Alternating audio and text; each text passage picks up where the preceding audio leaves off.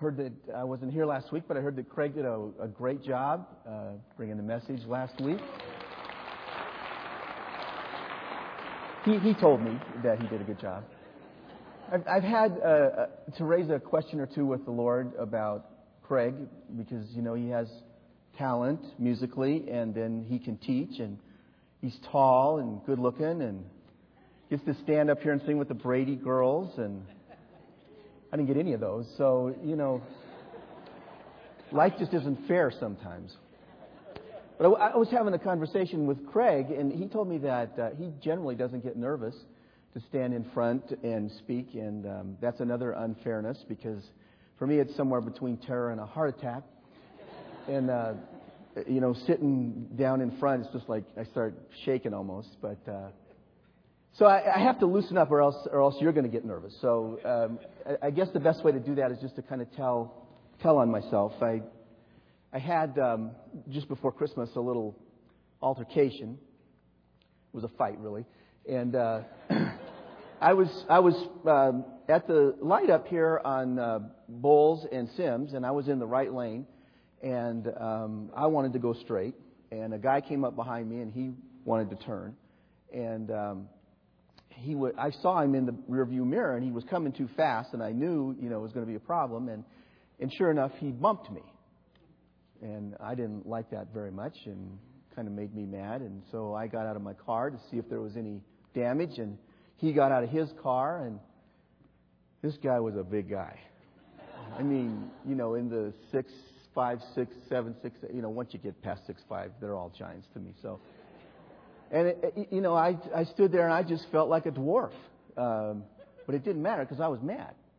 So when you're mad, you know, you don't care how big they are. So I, I just walked up to him and, and I, I folded my arms and I looked up at him and I said, I am not happy. and he looked down at me and he said, Okay, I give. Which one are you? And that's how the fight started. Now, those of you who didn't quite get that, just think Snow White and her companions that had different names, and maybe you'll figure that out. I'm going to ask you to pray with me, and, and we'll get started now that you know I have a warped sense of humor. Father in heaven, we thank you for this service, and we sense your presence here, and uh, we've given uh, ourselves and our hearts to you already and worship you, and now we pray that you would speak to us um, uh, in some way this morning. In Jesus' name, amen. We find ourselves in the early days of January on the other side of Christmas.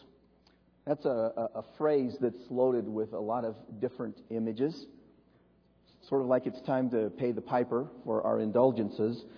Most of those images um, we don't like to think about, and I'm not going to bring them up, but I think you know what I'm talking about. Diet, you know, bills, things like that. There's another meaning we could attach to the, the, the, phrase, the other side of Christmas, though, and, and that is what I do want you to think about this morning with me. Maybe the best way to bring that into focus is um, to contrast two ways that we look at Christmas, both of which come from views we hold of Jesus. They're both good, um, but they both represent different sides of Christmas. The first image is from a song the sweet little Jesus boy. I think I loved that song from the very first time I've, I heard it.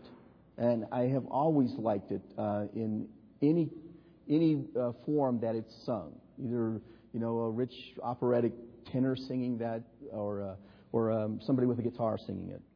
There's a perfect blend of words and melody. There's the paradox, the paradox of God in the form of a, a vulnerable little baby and our deep emotional draw toward Him. There's the, the beauty of his intention to save us in our desperate need, and the confession of our spiritual blindness. We didn't know who you were. It's all wrapped up uh, in, in the simple beauty of a song. That's one side of Christmas. And generally, we think about that side of Christmas going into the holiday. The other side of Christmas um, I find in the Psalms, particularly in Psalm 45 and 110. And these Psalms have been connected in many Christian traditions to Christmas, but the image they use is very different from the sweet little Jesus boy. They're pictures of the Messiah. I want you to read with me from Psalm 45. And if you would, um, just stand together with me as we read this. It'll be up on the screen for you. You are the most excellent of men, and your lips have been anointed with grace, since God has blessed you forever. Gird your sword upon your side, O mighty one. Clothe yourself with splendor and majesty. In your majesty, ride forth victoriously in behalf of truth, humility, and righteousness. Let your right hand display awesome deeds. Let your sharp arrows pierce the hearts of the king's enemies. Let the nations fall beneath your feet. Your throne, O God, will last forever and ever. A scepter of justice will be the scepter of your kingdom. You love righteousness and hate wickedness.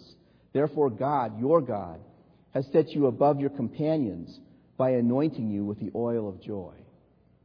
Be seated, if you would.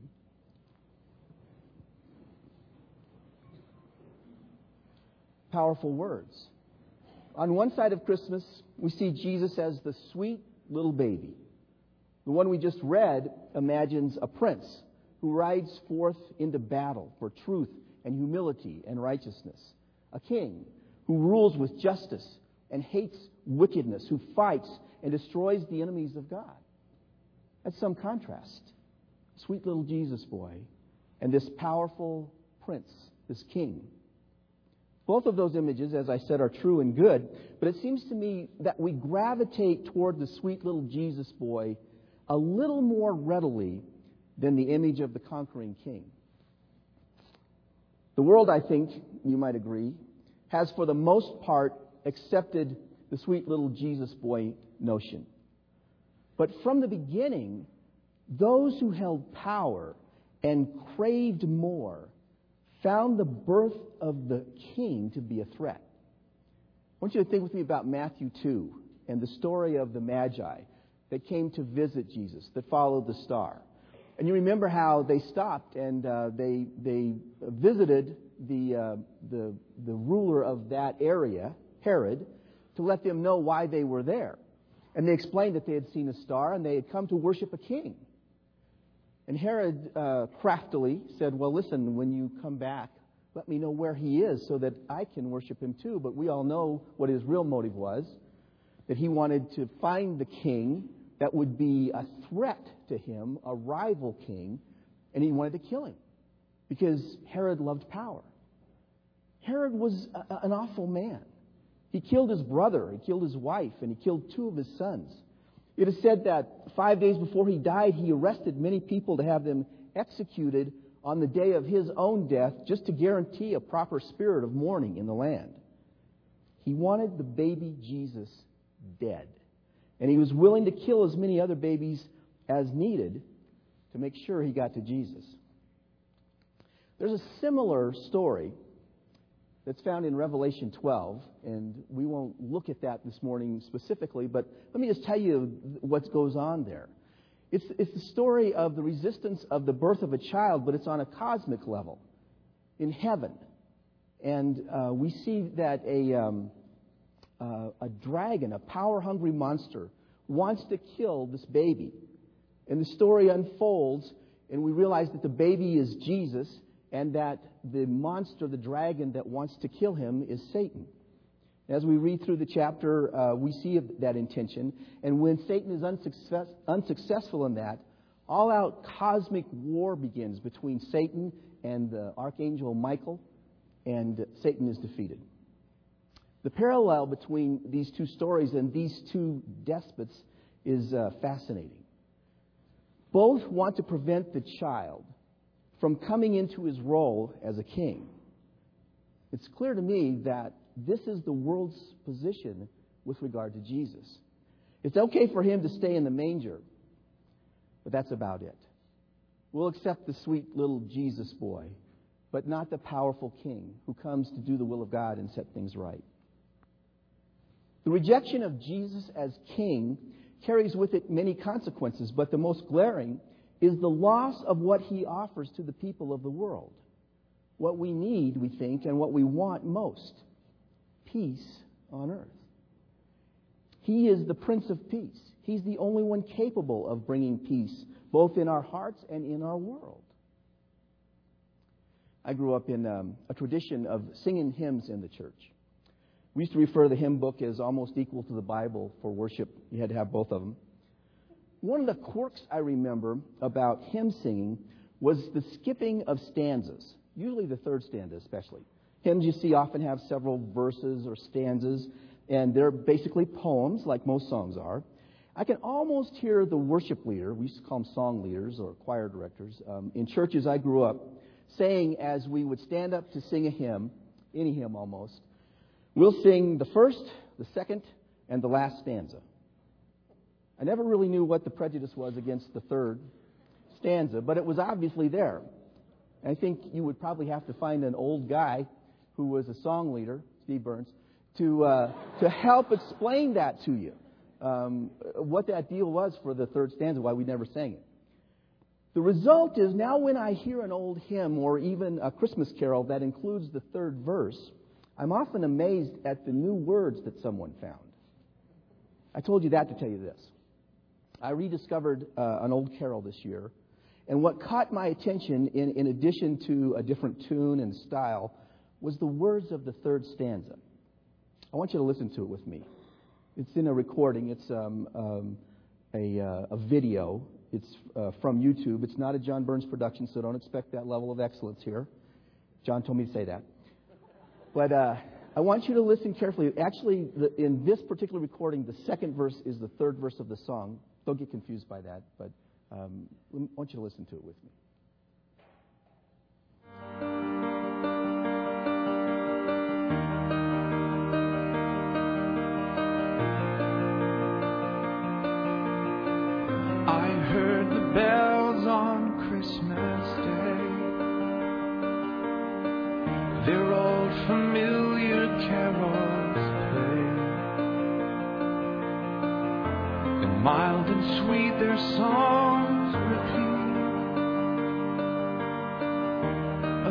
On earth, goodwill to men, and the bells are ringing like a choir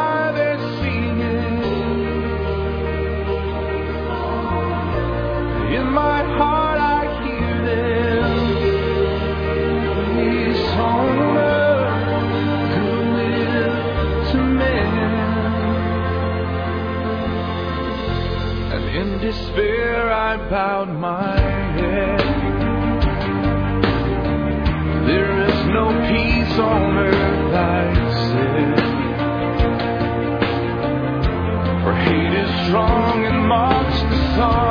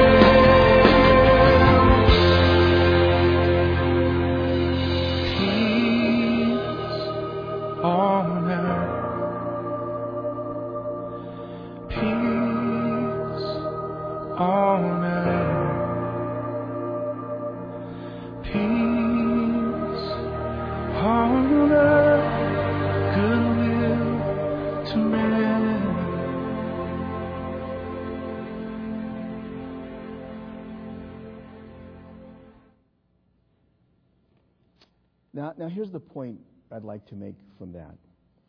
Henry Wadsworth Longfellow, the great American poet, wrote the words to that song. He wrote them in a poem.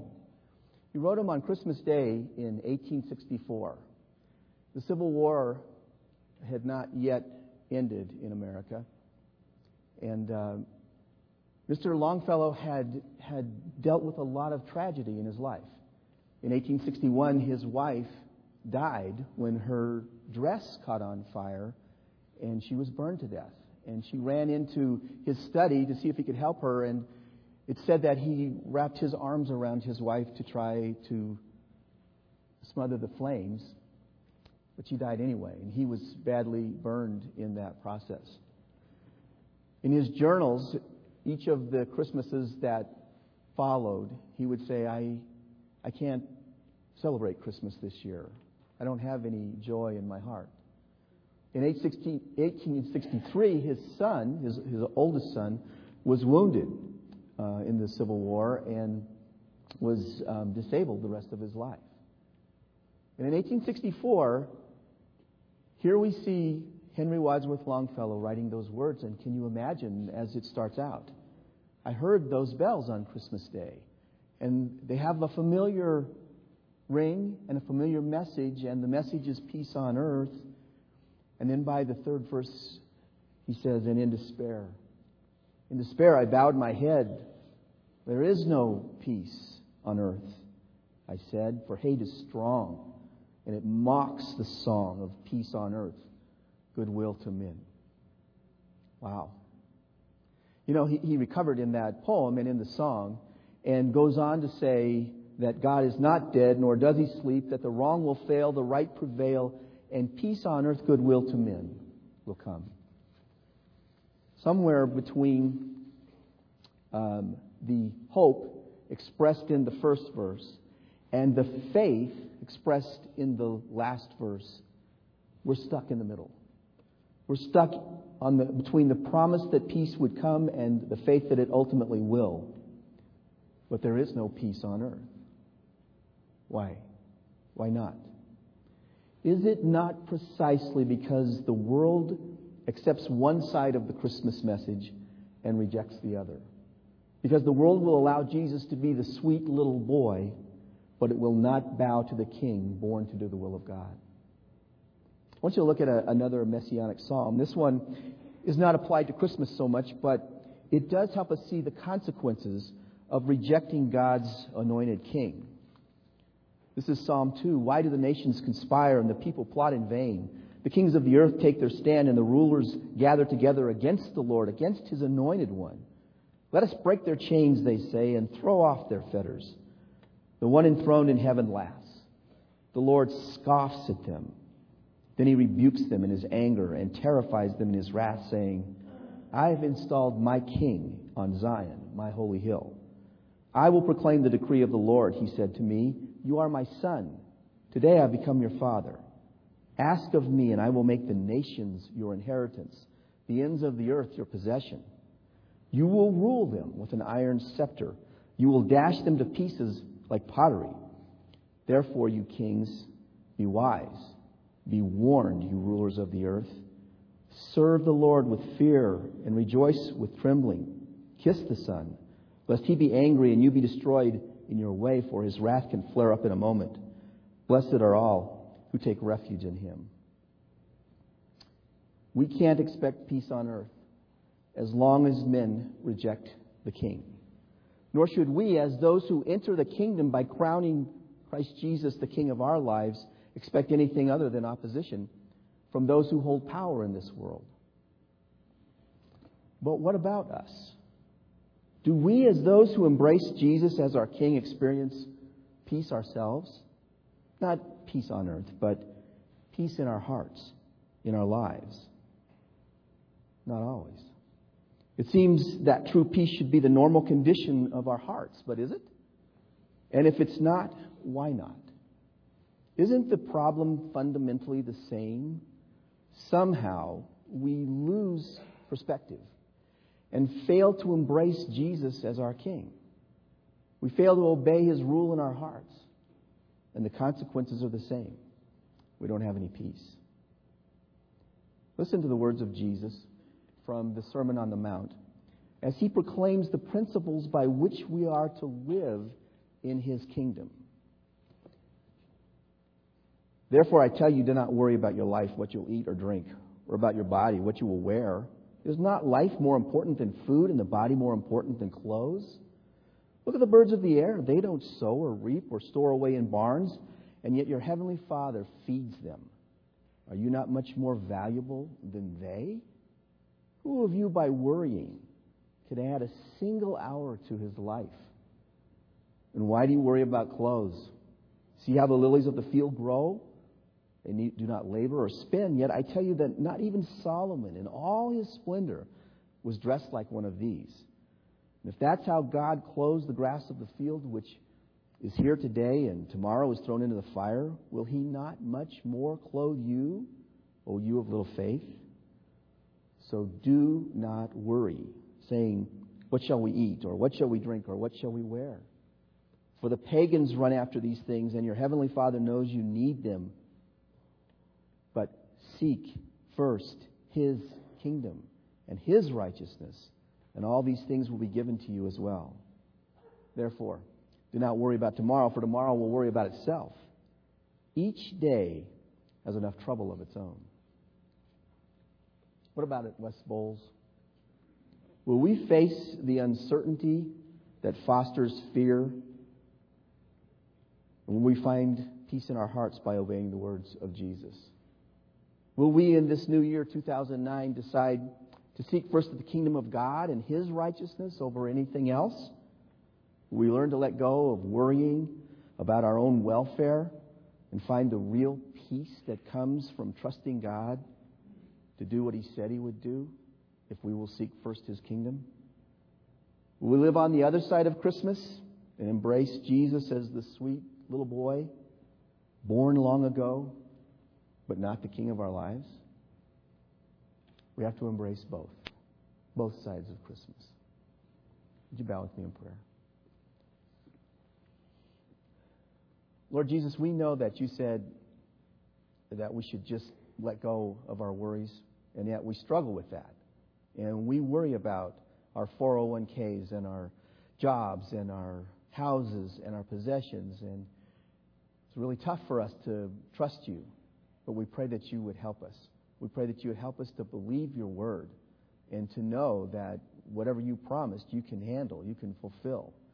And so help us to keep our eyes focused in the right direction and to really seek your kingdom and to do your will in this world. We're going to uh, dismiss in just a minute, but I want to invite anybody here that is struggling, or maybe if you're not struggling, you just have uh, something you want to share. There'll be some folks down here that would like to pray with you, and um, we want you to come and take advantage of that.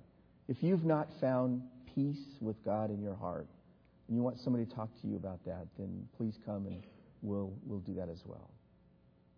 Thank you again, Lord, for this day. Help us in 2009 to set our face in the direction of seeking first your kingdom. In Jesus' name, amen.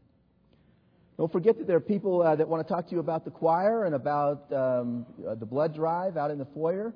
And so take advantage of that. And if you want some prayer, come on down. We'll see you next week.